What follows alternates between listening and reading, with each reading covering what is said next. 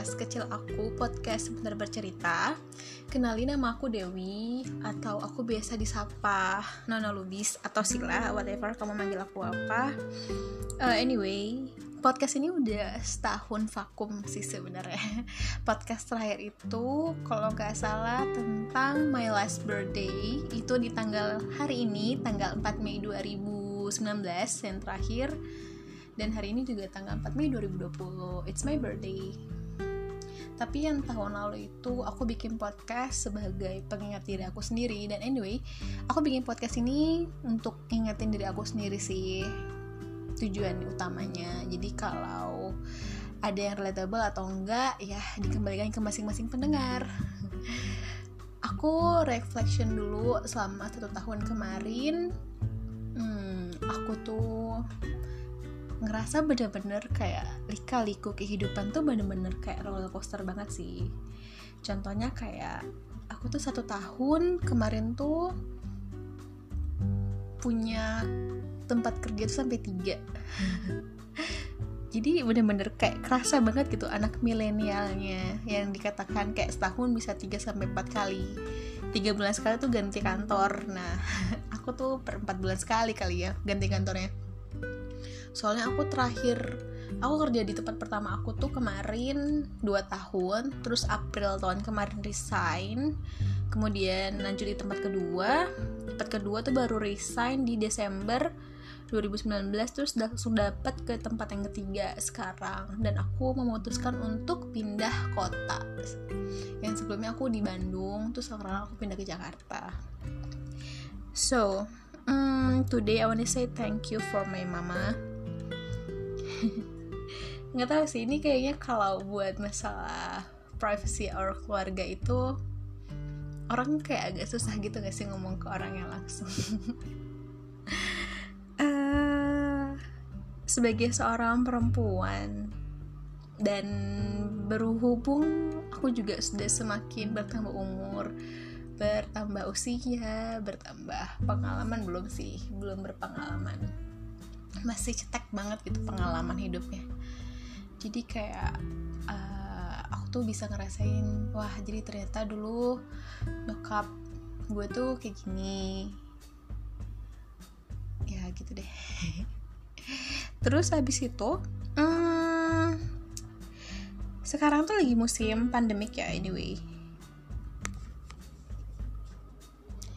musim pandemik, dan di kantor gue itu menetapkan PSBB dari awal banget, dari minggu kedua Maret 2020 gara-gara COVID-19 hingga hari ini tanggal 4 Mei, berarti udah 2 bulan. Betul, udah 2 bulan, berarti 2 hari lagi tuh udah 2 bulan stay at home. Dan kerasa banget sih, biasanya tuh aku orangnya aktif keluar kalau weekend, terus kalau after work aku biasanya suka nongkrong produktif gitu, kayak buka laptop, belajar course di luar sambil relax gitu. Terus sekarang semenjak WFH kayak gini tuh semua tempat makan, tempat hiburan, terus restoran, kemudian perpustakaan, tempat-tempat yang bisa banyak orang datang itu tuh pada ditutup. Bukan ditutup secara tutup kedai gitu, contohnya kayak restoran gitu, enggak sih, lebih PSBB sih. Jadi kayak peraturan pemerintah di mana mengurangi kerumunan orang-orang banyak, social distancing, terus harus kemana-mana tuh pakai masker gitu deh. Tapi aku pernah baca sih sebuah artikel dari mana ya, aku lupa deh bacanya tuh di mana, entah di LinkedIn atau di Facebook atau di Instagram, aku lupa. Tapi artikelnya tuh kayak gini katanya, jadi si virus corona ini adalah salah satu cara untuk mengurangi massa orang-orang di muka bumi ini yang akhirnya akan mempengaruhi sistem pertumbuhan perekonomian dunia. Simple sederhananya itu kayak gini, virus corona ini tuh semacam mundur 1 langkah untuk maju 1000 langkah. Jadi mungkin saat ini emang semua perekonomian global, bukan cuma Indonesia doang, itu lagi terpuruk-terpuruknya, terus lagi benar-benar kacau. Tapi aku juga percaya sih, after corona ini kan disebutnya itu adalah new normal, ya, new normal era. Dan pasti setelah corona ini pun recovery buat membangunnya kembali minimal seperti sebelum adanya virus ini, hingga akhirnya nanti ke step yang lebih tinggi lagi, itu juga membutuhkan waktu yang cukup lama. Ya, makanya sekarang tuh bener-bener orang-orang tuh memikirkan untuk mengurangi pembatasan belanja mereka. Dan itu sih sebenarnya ada sambungannya nggak sih sama resesi itu? Jadi di tahun 2020 ini katanya sebelum wabah ini ada tuh di tahun 2020 kabarnya adalah 2020 ini adalah tahun dimana orang-orang akan mengurangi daya beli mereka, terutama warga Indonesia ya, daya beli mereka. Jadi kaum-kaum kelas menengah ke atas akan mengurangi daya konsumsi mereka, dan mereka akan secara perlahan itu turun level gitu loh daya konsumsinya. Nah, kalau misalkannya kaum-kaum kelas bawah, menengah ke bawah, itu tuh akan lebih mengurangi lagi. Contohnya tuh kayak sekarang diprediksinya tuh tahun 2020 sebelum wabah ini ada, jenis-jenis bisnis yang ada di Indonesia itu bakalan lebih banyak diminati adalah sebuah benda, sebuah barang, atau sebuah apapun itu yang dikonsumsi, yang dibeli oleh orang-orang yang harganya murah tapi bagus.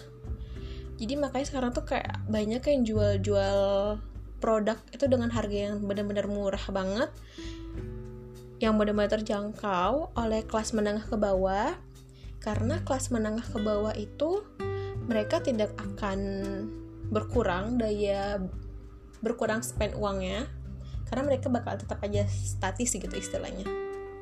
Tapi kalau yang menengah ke atas itu bakalan benar-benar hold their money gitu. Jadi makanya sasaran perusahaan yang menjual sebuah produk itu tuh di tahun 2020 ini diprediksinya adalah orang-orang menengah kelas ke bawah. Jadi istilahnya nggak apa-apa deh gue jual murah, yang penting yang beli banyak kayak gitu, dibandingkan jual sebuah produk untuk menengah kelas ke atas yang belinya sedikit tapi yang menguntungnya banyak. Tapi ya kalau misalnya beli sedikit kan, kalau uang atau perusahaan itu kan harus cepat cash flow keuangannya, jadi biar muter modalnya cepat. Jadi makanya yang aku baca itu sebelum wabah ini ada, tahun 2020 ini adalah tahun resesi di mana orang-orang akan benar-benar hold their money, dan menengah kelas bawah juga sama, mereka hold their money tapi nggak separah kayak yang menengah kelas ke atas, masih konsumsi masih biasa aja kayak gitu. Terus tiba-tiba datang nih corona, jeng. Pas datang corona, yang ada malah US sama China itu sempet di media sosial tuh sempet berantem ya, yang katanya US bilang kalau China itu melakukan perang biologi, sedangkan kalau menurut versi China yang ngirim wabah ini tuh dari orang-orang US. Jadi kayak saling menyalahkan satu sama lain, but I don't know what is true, yang menurutnya kayak gimana. Dan aku juga nggak yang ngikutin banget masalah perang-perangan kayak gitu. Tapi yang menariknya banget adalah di selama pandemi ini, minggu terakhir kemarin itu di media sosial tuh sempat ramai tentang presiden ya, apa sih sebutannya, presiden kali ya, presiden Korea Utara, presiden atau raja, I don't know, I don't care, pokoknya someone semacam presiden di Korea Utara itu dikabarkan sempat meninggal. Oh my god, Bayangkan dong, Korea Utara presidennya meninggal, terus di media sosial tuh bener-bener lagi rame-ramenya banget buat ngomongin tentang siapa penggantinya Kim Jong Un, kalau nggak salah itu namanya Kim Jong Un, apakah anaknya yang laki-laki atau adik perempuannya yang emang biasa terlibat langsung dalam kegiatan pemerintah saat ini. Tapi ternyata dia masih hidup, guys. Padahal kemarin tuh di media sosial tuh udah ramai banget diisukan bahwasannya Kim Jong Un, leadernya di Korea Utara itu tuh meninggal. But I don't know, dia entah bersembunyi karena wabah ini atau kayak gimana. Tapi yang kerennya sih, aku baca juga bahwasannya di Korea Utara itu salah satu negara yang tidak terjangkit wabah virus ini. Keren banget ya sih itu. Padahal letaknya tuh dekat banget kan sama China. Coba kita lihat petanya. Korea Utara.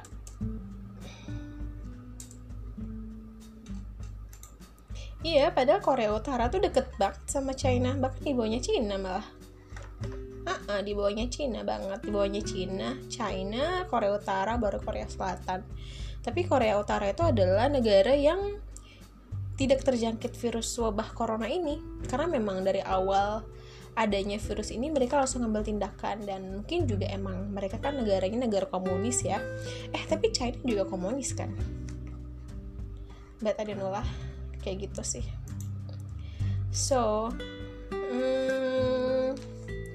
Selama PSBB 2 bulan ini aku belajar apa ya? Aku belajar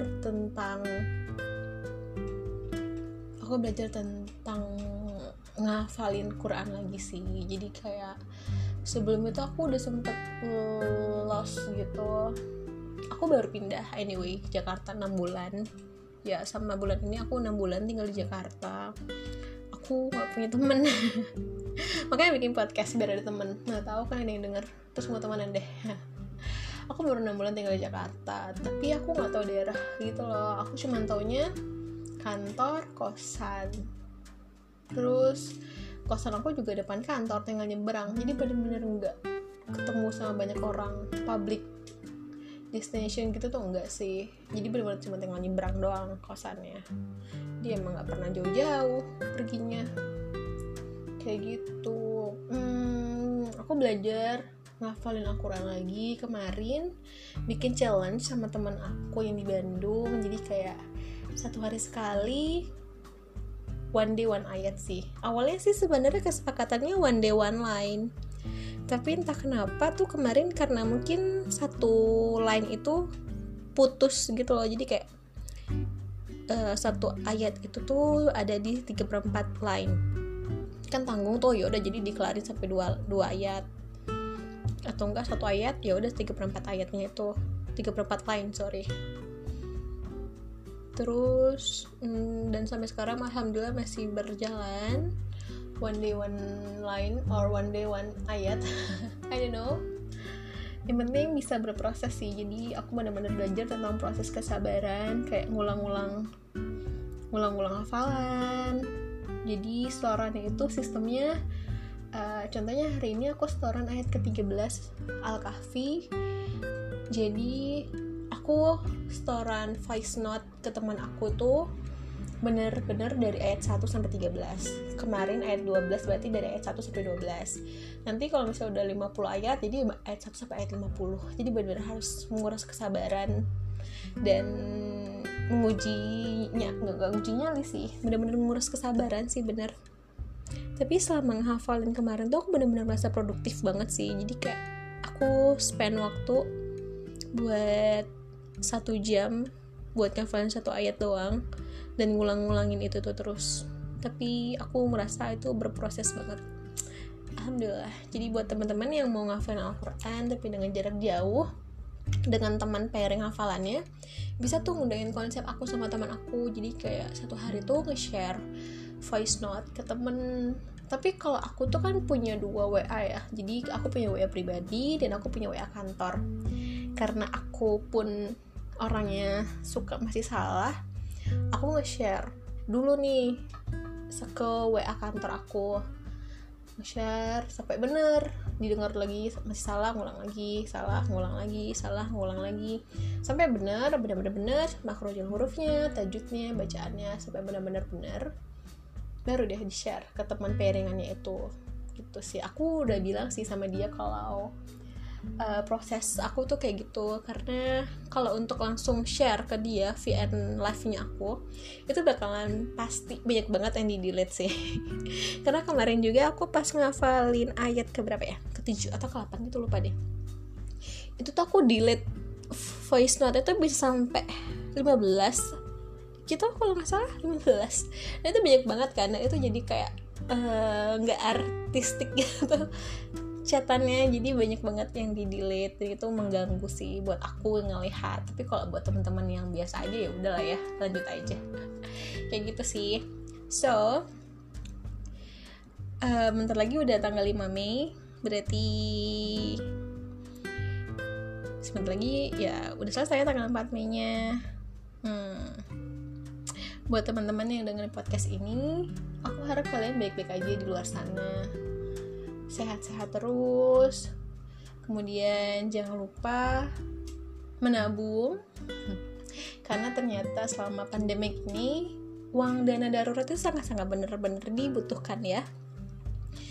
Kalau soal ngomongin finansial, aku punya, selama ini aku tuh punya beberapa cara sih buat nabung dana darurat.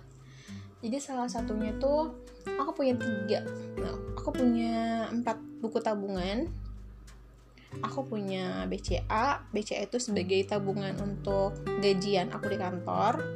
Aku punya BNI, punya Danamon, sama punya Jenius. Aku punya Jenius. Nah, kalau aku tuh kemarin sampai hari ini sih, aku tuh kalau bisa dapat gaji dari BCA langsung dipotongin tuh, misalkannya 20% di store ke bank Danamon aku. Itu tuh adalah bank yang buat dana darurat aku, jadi nggak bisa diganggu gugat, nggak sih, bukan nggak bisa diganggu gugat, jadi kayak nggak latah gitu ya. Karena kan biasanya kalau aku pribadi, kalau nemu ATM yang gampang banget buat diraih, semacam apa ya, lebih, karena Bank Danamon itu kan di Jakarta dan di Indonesia itu kan jarang ya. Aku pakai Bank Danamon juga itu karena gajian sih di perusahaan aku sebelumnya. Jadi Bank Danamon itu kan bank yang salah satunya agak susah buat diraih, dan jadi itu enak gitu loh buat dijadiin buku tabungan dana darurat pribadi. Soalnya biar gak reachable aja, soalnya beda banget kalau BNI sama BCA, apalagi Jenius itu tuh reachable banget. Jadi gampang banget buat ngeluarin duitnya. Visa, kalau jenis kan pakai Visa ya. Terus juga aku juga nabung di belajar nabung di reksadana saham. Tapi ya gitu sih, sekarang lagi masa pandemik ini, merhatiin grafiknya bikin sakit hati. Karena bener-bener lagi down banget sih. Mau dijual sayang, tapi kalau nggak dijual, I know ini bakalan seperti atau semacam kayak mundur 1 langkah untuk maju 1000 langkah. Jadi so, mari pertahankan saja di sana. Jadi emang benar-benar penting banget sih dana darurat itu. Dan selama WFH, aku jadi belajar masak lagi. Karena sebelumnya tuh aku jarang banget masak di kosan, karena di kosan aku yang dulu itu tuh nggak ada dapur sih, jadi nggak ada buat eksplor masak. Sekarang tuh ada waktu, lebih banyak waktu buat nge-explore diri kayak gitu. So thank you for listen my podcast.